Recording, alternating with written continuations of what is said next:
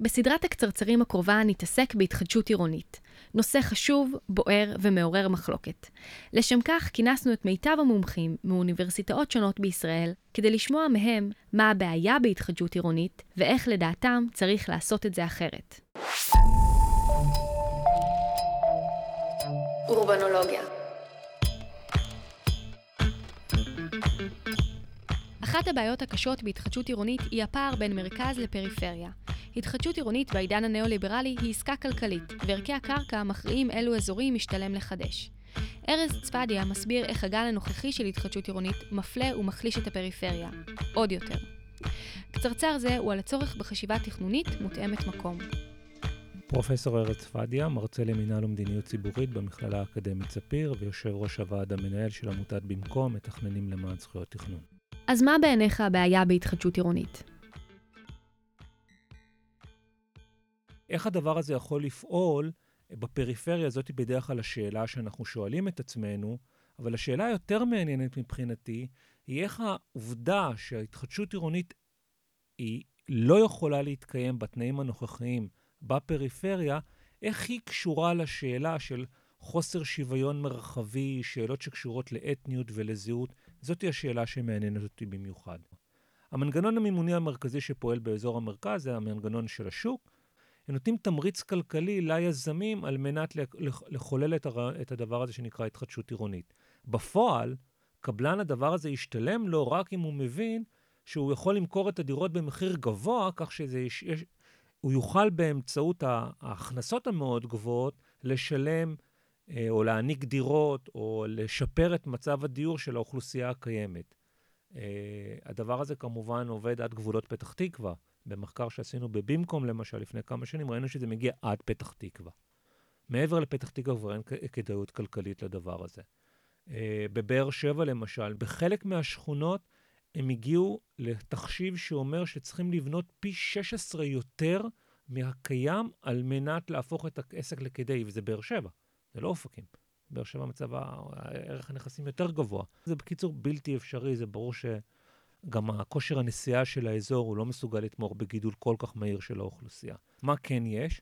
יש מנגנונים לבנייה של שכונות חדשות, והן מקבלות ביטוי בשני אה, מסלולים מקבילים, שבדרך כלל פועלים גם כן יחד. המסלול הראשון זה מסלול הוותמ"ל. כלומר, בוא נעקוף את מערכת התכנון הרגילה, ובמקומה נעשה איזשהו מנגנון תכנוני עוקף על בסיס תקנות שעת חירום, כאילו אנחנו עדיין בימי המרד הערבי הגדול, ואנחנו נקים שכונות uh, חדשות uh, צמודות לערים הקיימות. זה המנגנון הראשון. המנגנון השני, הוא מעניין לא פחות, הוא המנגנון המימוני.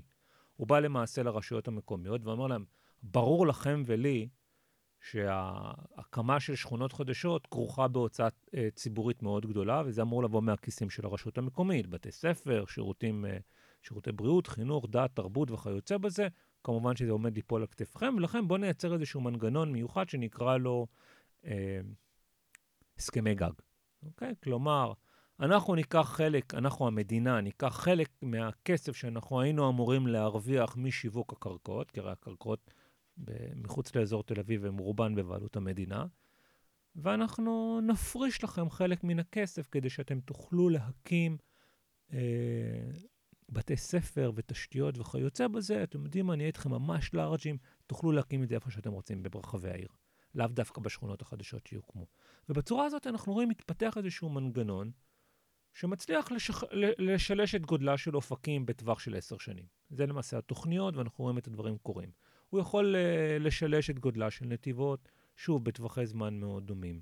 אנחנו מסתכלים על, ה... על התוצאה הזאת, ואנחנו אומרים לעצמנו, רגע, מה אנחנו עושים? אנחנו מגדילים את הערים הללו, ובפועל, מנגנון ההתחדשות העירונית, זה שאמור להזרים הון לתוך השכונות הוותיקות, למעשה המנגנון הזה לא פועל. אולי קצת פירורים שיגיעו מהכספים של הסכמי גג, יזלגו בצורה כזאת או אחרת לשכונות הוותיקות, אבל מרכזי הערים הוותיקים, הוותיקות למעשה נשארים קפואים מבלי כל יכולת כלכלית לקום ולהשתנות. עכשיו, הדימוי שלנו אומר, כן, אולי הם לא נבנו טוב, הם נבנו כשיכונים, אבל כשמסתובבים באזורים, בשכונות הוותיקות, בעיקר בערי הפיתוח, לפחות לפי מה שאני מכיר, באופקים ובשדרות ובנתיבות, אלה מרכזי ערים תוססים. הם בדיוק עונים על הרעיון של העירוניות החדשה. מקומות מסחר אה, במפלס הרחוב, בתי קפה, חנויות, כל מה שאת חושבת עליו אה, כעל עירוניות חדשה כבר קיים במרכזי הערים, בערי הפיתוח. ובכל זאת אנחנו מבינים שישנה בעיה, כי כשמרימים את הראש ורואים את מצב התשתיות, אומרים, אוקיי, כאן צריכים לעשות משהו, לחדש את פניה של השכונה. אני משתדל להימנע מהמושג התחדשות עירונית. אבל זה לא קורה שם, זה קורה מחוץ אה, לערים, בשכונות החדשות שמוקמות במסגרת הסכמי הגג סלש ותמ"לים. מה קורה בשכונות הוותיקות? וכאן המנגנון המעניין מתחיל לעבוד. אנחנו רואים אוכלוסיות שמודרות מאזורי המרכז, נודדות אל אותן ערים. בדרך כלל אוכלוסיות חרדיות. במחקר שלי קריינר ואני עורכים בשנים האחרונות, אנחנו מזהים תנועה אינטנסיבית של אוכלוסייה חרדית מאזור המרכז ובמידה מסוימת מאזור ירושלים אל השכונות הוותיקות בערי הפיתוח. אל אותן שכונות שאמורות היו, לפחות באידיאל העירוני, להיות המוקד המרכזי של התחדשות עירונית. נוצר לנו כאן מנגנון מאוד מעניין. ערי הפיתוח, דרך הש... הכלים המימוניים של התכנון בישראל, לרבות ההתחדשות העירונית, הופכות להיות למצע לספיגתן של אוכלוסיות אה, שלפחות מבחינה כלכלית אה, ידן פחות משגת. כלומר, אותו תפקיד שהם מילאו בשנות ה-50, אותו תפקיד שהם מילאו ביחס לקליטת של יוצאי ברית המועצות בשנות ה-90, הן ממלאות היום ביחס לאוכלוסייה החרדית. אי אפשר לנתק את המנגנון של התחדשות עירונית ואת הכלי המימוני של התחדשות עירונית מצד אחד, ואת הכלים המימוניים מצד שני של הקמת שכונות חדשות בערי הפיתוח, מן העובדה המאוד בסיסית שהן ממשיכות להוות מגנט לאוכלוסיות חלשות יותר מבחינה כלכלית. זאת אומרת, שזה לא רק שזה לא התחדשות עירונית, זה החלשה עירונית החלשה של עירונית. מרכזי הערים. נכון, זה, זה בדיוק עובד ההפך. כלומר, מה שאולי במרכז נתפס כהתחדשות עירונית, מנקודת המבט של הפריפריה, זאת החלשה עירונית, אבל לא של כל הפריפריה. של ו... מרכזי הערים הוותיקים. לא, זה של ערי הפיתוח בעיקר.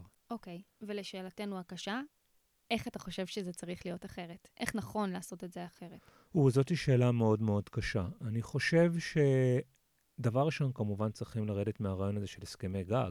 הסכמי גג הם uh, רעה חולה, זה איזשהו פיצוי לראש העיר בזמן שבו הוא מכהן על חשבון הדורות הבאים. כלומר, אני נותן לך עכשיו את הכסף, מתוך ידיעה שבעתיד לא תק... הרשות המקומית תראה פחות כסף. אני לא יודע אם אתם יודעים, אבל יש כלל מאוד ידוע ב- בישראל שאומר, תושבים זה הפסד כספי. גם אם התושבים משלמים את מלוא הארנונה, הם עדיין אה, עולים לרשות המקומית יותר כסף ממה שהם משלמים ארנונה. זה עסק ידוע.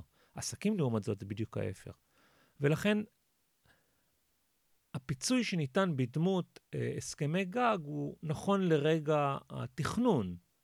אה, ברגע שהבניינים אה, נבנים והם מאוכלסים, פתאום הרשות המקומית מבינה שיש לה יותר הוצאות מאשר הכנסות מהתושבים החדשים. אני חושב שאנחנו צריכים לחזור לאותו מנגנון שדיברנו עליו קודם לכן, והוא המנגנון הביזורי. יש תשתית מוסדית לטובת הדבר הזה. יש לנו החלטה של uh, תיקון 43, ותיקון 102, ותיקון 76, והרפורמה וכולי וכולי. הם כבר יצרו את התשתית הארגונית הראשונית ואת המסד המשפטי הראשוני לייצר תהליך של ביזור סמכויות תכנון לרשויות המקומיות. זה לא נעשה בצורה טובה. זה לא נעשה בצורה טובה כי לא ניתן מספיק סיוע ועזרה לרשויות מקומיות חלשות מבחינה כלכלית על מנת שהן תוכלנה להקים אה, מנגנוני תכנון אה, טובים ואיתנים בתוך הרשות המקומית. זה דבר אחד שצריך אבל לעשות.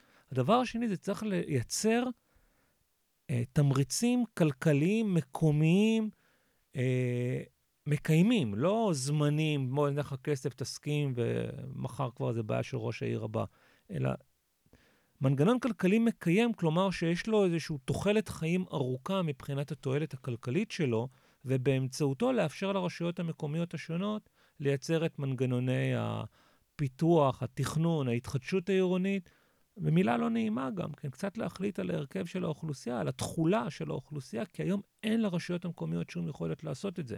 אני אומר את זה בזהירות רבה, כי אני לא רוצה שייווצר מצב שבו רשויות מקומיות ישתמשו בכוח התכנוני שלהם על מנת להדיר אוכלוסיות. אבל בראש ובראשונה אנחנו צריכים להגיע לאיזה מצב שרשות מקומית צריכה להתחיל לחשוב על התושבים שלה, ולו בזכות העובדה המאוד פשוטה, שבתוך כמה שנים התושבים האלה יגיעו לקלפי וישימו את הפתק הנכון או הפחות נכון לראשות העיר. יש חשיבות רבה להעצים אה, באמצעות מנגנוני ביזור, גם של סמכויות כלכליות וגם של סמכויות תכנוניות, אה, לרשויות המקומיות, מתוך הבנה שהדינמיקה המקומית והפוליטיקה המקומית הם לא דברים רעים, הם דברים טובים, וצריכים לחזק אותם. ולתת לאנשים את האפשרות להחליט בעצמם איך הם היו רוצים לראות את המרחב שבו הם חיים, ומי אמור להוביל את התהליך הזה.